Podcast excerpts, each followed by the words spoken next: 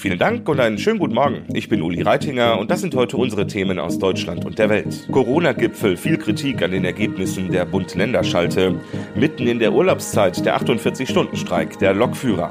Und Paris dreht durch. Wechsel von Lionel Messi zu Paris Saint-Germain offiziell verkündet. Das Beste am Spitzentreffen zur weiteren Corona-Politik waren die beschlossenen Milliardenhilfen für die Hochwassergegenden. Das ist nur einer von vielen hämischen, kritischen Kommentaren zur Schalte gestern von Kanzlerin Merkel mit den Chefinnen und Chefs der Bundesländer. Die Spitzenpolitiker haben gestern tatsächlich einen Fonds in Höhe von 30 Milliarden Euro beschlossen für den Wiederaufbau in den Hochwassergebieten. Aber das war schnell abgehandelt, weil sich alle sofort einig waren.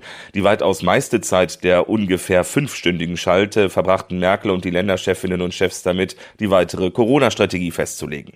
Arne Beckmann hat das Treffen in Berlin für uns beobachtet. Arne, das Hauptergebnis, ungeimpfte müssen bald einen negativen Corona-Test vorlegen für Aktivitäten, die sich drinnen abspielen. Ja, genau, zumindest überall da, wo die 7-Tage-Inzidenz über 35 liegt. Dann brauchen Ungeimpfte für alltägliche Dinge wie Sport im Fitnessstudio, für den Restaurantbesuch drin oder für die Übernachtung im Hotel einen frischen, negativen Corona-Schnelltest. Das ist nicht nur ein Mehraufwand, sondern das sind bald auch nicht unerhebliche Kosten. Ab dem 11. Oktober werden dafür bis zu 11,50 Euro fällig. Gilt das auch für die, für die es noch keine Impfempfehlung gibt? Ich denke da zum Beispiel an Kinder und Jugendliche? Nee, es gibt ein paar Ausnahmen von der Selbstzahlerregel. Eben diejenigen, für die es noch keine Impfempfehlung gibt. Das sind im Moment nicht nur Kinder und Jugendliche, sondern auch Schwangere und zum Teil auch Menschen mit Behinderungen. Die müssen für den Test dann auch im Oktober nicht zahlen. Und nur für den Hinterkopf, wer im Oktober nichts für einen Test zahlen will, sollte sich zeitnah impfen lassen, wenn das nicht eh schon passiert ist. Wenn wir heute die erste Impfung kriegen, vergehen sechs Wochen bis zur zweiten Dosis. Das ist der 22. September. Und von da an dauert es dann ja nochmal zwei Wochen, bis wir dann als vollständig geimpft gelten und von den Vorteilen profitieren. Und dann ist auch schon der 6. Oktober und fünf Tage später kostet der Test dann schon bares Geld. Ich habe es eingangs schon erwähnt, viele sind nicht zufrieden mit diesen Beschlüssen. Die Opposition zum Beispiel kritisiert, dass da zu viel Druck auf ungeimpfte gemacht wird. Ja, FDP-Chef Christian Lindner nimmt da lieber die Daumenschrauben als Vergleich. Er findet es falsch, dass hier der Druck über Kosten und Nachteile erhöht wird. Ganz ähnlich sieht das auch der AfD-Vorsitzende Jörg Meuthen. Die Bundesregierung überzieht hier völlig, ähm, macht auch äh, die Bürger regelrecht panisch, damit möglichst viele das mittragen. Er findet das unnötig und falsch. Arne Beckmann, vielen Dank soweit. Erstaunlich ist, dass selbst der bayerische Ministerpräsident Markus Söder, also einer der Protagonisten bei dem Gipfel gestern, nicht zufrieden ist. Zum Beispiel, wenn es um die Sieben-Tage-Inzidenz, also um die Zahl der Neuinfektionen geht. Da sagen Experten, die alleine, die sagt eigentlich nicht mehr viel aus, jetzt wo so viele Menschen geimpft sind. Da müsste man noch andere Faktoren mitbedenken, zum Beispiel die Belegung der Intensivstationen. Es müsste also eigentlich eine neue Formel, einen neuen Wert geben. Und da hat CSU-Chef Söder gestern zugegeben, wenn wir ganz ehrlich sind, so ein richtiges Konzept, wie man das macht und auch verständlich kommunikativ ist noch nicht da.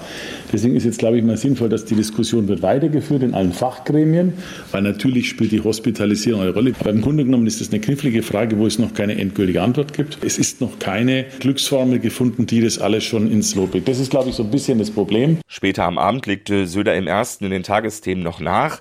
Er sagte, wir sollten mal so langsam darüber reden, dass in Zukunft nur noch Geimpfte und Genesene bestimmte Zugänge und Freiheiten haben werden und ungeimpfte außen vor bleiben, selbst mit Tests. Also vor allem dieser Punkt dürfte noch für Riesendiskussionen sorgen, gerade jetzt vor der Bundestagswahl. Für Menschen, die auf die Bahn angewiesen sind, haben schwierige 48 Stunden begonnen. Die Lokführergewerkschaft GDL hat ihre Mitglieder bis Freitag früh zum Streik aufgerufen und die kommen dem Aufruf seit 2 Uhr heute Nacht nach. Obwohl die GDL eine ziemlich kleine Gewerkschaft ist, sind die Auswirkungen riesig. Die Deutsche Bahn hat 75 Prozent ihrer Fernzüge gestrichen und rechnet auch im Regionalverkehr mit zahlreichen Ausfällen und Verspätungen. Es gilt ein Sonderfahrplan. Monatelang hatten GDL und Bahn versucht, sich bei Tarifverhandlungen zu einigen, aber ohne Erfolg. Die Gewerkschafter wollten eine Lohnerhöhung von mehr als drei Prozent bei einer Laufzeit der Tarifverträge von über zwei Jahren. Außerdem war eine Corona-Prämie von 600 Euro im Gespräch, aber von der Bahn gab es eine Absage. Zum einen wegen der Folgen der Corona-Pandemie und zum anderen wegen der Flutkatastrophe. Teile des Schienennetzes sind zerstört. Der kurzfristige Streik trifft den Konzern und seine Kunden während der Reisesaison besonders hart. Veronika Pineschko, Nachrichtenredaktion. Ja, Bahnstreiks, das heißt immer wieder viele konkrete Fragen für die Bahnkunden. Benjamin Kloss ist zuständig bei uns für die Antworten. Benjamin, guten Morgen. Welche Rechte haben wir denn, wenn ein Zug ausfällt oder erst mit großer Verspätung kommt? Die Rechte des Fahrgasts sind in einer EU-Verordnung festgehalten und die gilt auch bei einem Streik. Das soll heißen, wer wegen eines Bahnstreiks nicht pünktlich ans Ziel kommt, kann je nach Verspätung einen Teil des Fahrpreises oder sogar den kompletten Fahrpreis zurückbekommen. Wie hoch die Entschädigung ausfällt, das hängt dann von der Länge der Verspätung ab. Eine Stunde zum Beispiel sind 25 Prozent, zwei Stunden sind 50 Prozent des Kartenpreises. Na gut, aber das Geld hilft mir natürlich nicht viel weiter, wenn ich dringend zu einem Termin muss und der Zug nicht fährt. Wie komme ich trotzdem ans Ziel? Hast du einen Tipp? Ja, das Taxi nehmen zum Beispiel, das ist auf jeden Fall eine Möglichkeit. Aber die Bahn zahlt die Taxifahrt nur, wenn die geplante Ankunft am Ziel zwischen Mitternacht und 5 Uhr früh liegt und Reisende mindestens 60 Minuten später per Zug ankommen würden. Wenn das der Fall ist, dann werden die Kosten von bis zu 80 Euro übernommen. Die Deutsche Bahn selbst hat auch schon in der Vergangenheit Taxifahrten von größeren Bahnhöfen organisiert und entsprechende Gutscheine ausgeteilt. Was allerdings nicht geht, ist mit dem eigenen Auto weiterfahren. Kosten für Fahrten mit dem privaten PKW Pkw werden nicht erstattet. Ja, das wird heute oder morgen eine knifflige Herausforderung für viele. Wie komme ich von A nach B? Benjamin Kloss, danke für die Tipps. Wenn ein argentinischer Fußballer von einem europäischen Verein zu einem anderen wechselt, dann schafft das damit eigentlich nicht in diesem Podcast. Aber wir müssen eine Ausnahme machen. Denn was sich da in den letzten Tagen um Lionel Messi abgespielt hat, das ist schon mehr als bemerkenswert. Am späten Abend wurde es dann auch offiziell verkündet, der wohl immer noch beste Spieler der Welt wechselt vom FC Barcelona zu Paris Saint-Germain. In beiden Städten wird dieser Wechsel des Jahres sehr emotional begleitet. Thomas Bleskin ist zu mir gekommen. Thomas, bevor wir zu den Emotionen kommen, erstmal die Fakten. Was hat Paris Saint-Germain für Messi bezahlt?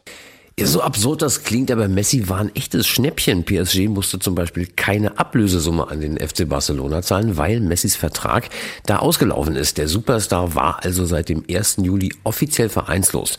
Messis Jahresgehalt in Paris, das wird natürlich nicht öffentlich verkündet. Die Rede ist von 40 Millionen Euro netto im Jahr plus Prämien. Sein Vertrag läuft zwei Jahre mit der Option für eine weitere Saison. Und Messi trägt bei Paris Saint-Germain übrigens die Nummer 30, wie beim Start seiner Profikarriere 2004 bei beim FC Barcelona, denn Neymar wollte seine Nummer 10 nicht abgeben. Soweit die Fakten, fast noch spektakulärer das Drumrum. Wie wurde Messi in Paris empfangen? Also wie eine Mischung aus Staatsmann und Rockstar. Messi war gestern Nachmittag in Paris gelandet am Flughafen. Da haben schon hunderte begeisterte Fans gewartet. Vor dem Stadion von Paris Saint-Germain haben Tausende gefeiert. Vor dem Krankenhaus, in dem Messi den Medizincheck absolviert hat, standen sie auch noch. Und schließlich auch noch vor dem Nobelhotel, in dem Messi übernachtet. Die Autokolonne von Messi wurde die ganze Zeit von einer Polizei eskortet, begleitet und bewacht. Also ich kann mich nicht erinnern, dass ein einziger Fußballer schon mal für so eine Begeisterung gesorgt hat. Ganz anders die Gemütslage natürlich in Barcelona. Hier hatte sich Messi am Sonntag ja tränenreich verabschiedet und die Fans weinen immer noch. Es ist schon erstaunlich, was dieser gerade mal 1,70 Meter kleine Mann für Emotionen auslösen kann. Jetzt muss er nur noch für die Titel sorgen bei Paris Saint-Germain. Thomas Bleskin, vielen Dank.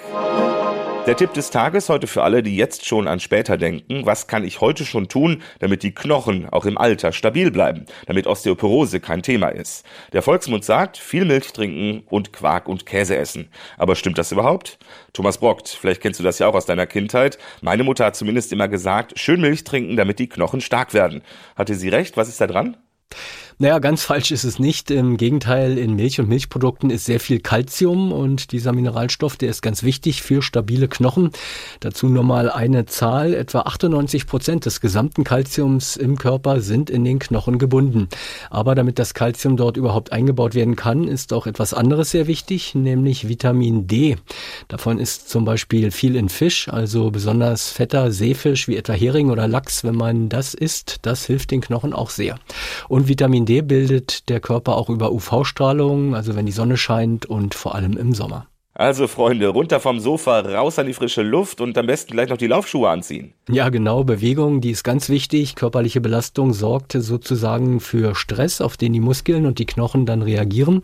Sie bauen sich auf, werden kräftiger, um eben in Zukunft besser mit so einer Belastung fertig zu werden.